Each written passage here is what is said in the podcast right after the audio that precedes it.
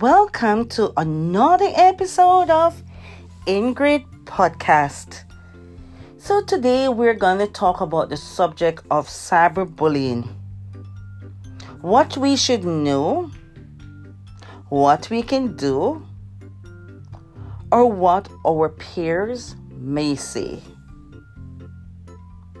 So, what we should know the internet it makes bullying very easy. It allows even good people to be mean because of the faceless power that the screen built in,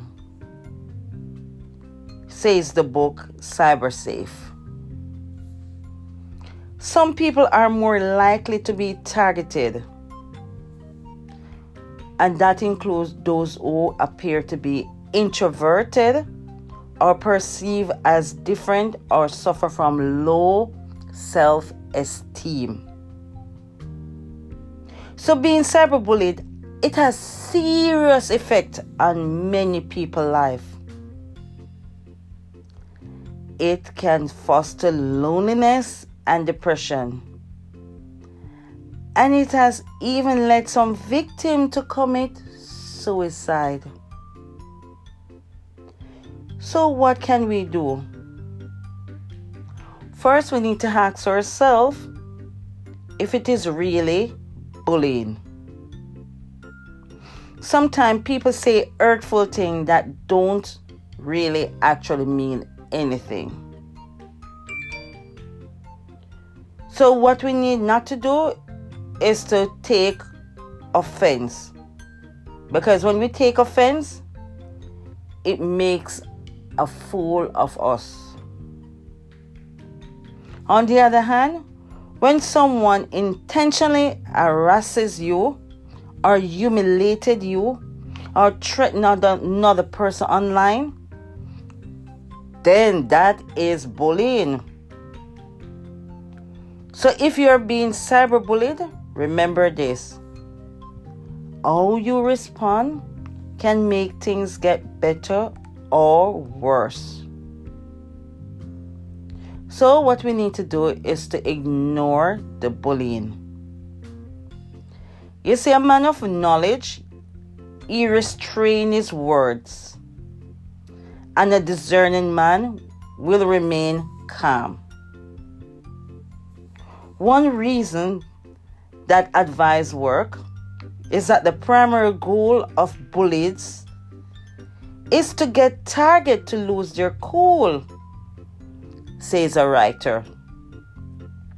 So when targeted lose their cool, they essentially hand over power to the bullied person. So the bottom line is sometimes it's best to respond is no. So it's better for you either say no or do not have a response. One reason that advice work is that anger it shows weakness which will encourage more bullying says one scholar. So, retaliation could also make it appear that you are as much as part of the problem as the bully. What's the bottom line?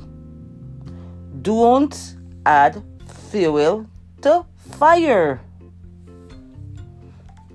So, for example, what we can do is to block the person who is sending the message to us. What you don't read can't hurt you. Save all the evidence even if you do not read it. That includes aggressive texts, messages, instant messages, emails, posts on blogs or social media, voice messages, or any other communication. What we need to do next is to tell the cyberbullied person to stop. All we do that is to send a firm but non emotional message to them, such as do not send any more message or remove what you have posted. Another one is if this does not stop, I will take further step to ensure that it does. Be firm with what you say. Build your self confidence. Focus on your strength rather than your weaknesses.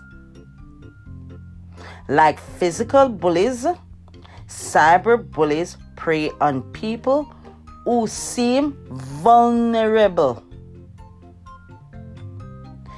If that continues, you need to tell someone.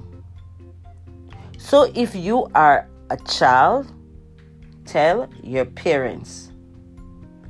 If you are an adult, you need to tell your spouse or a close friend or report it to the police or even seek legal advice.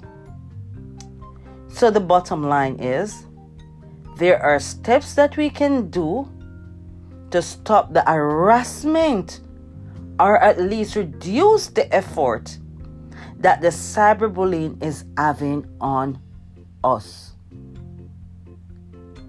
So, if you are being bullied by cyberbullying, please act now. Thank you for listening to another episode of Ingrid Podcast. Have a great day now. Bye.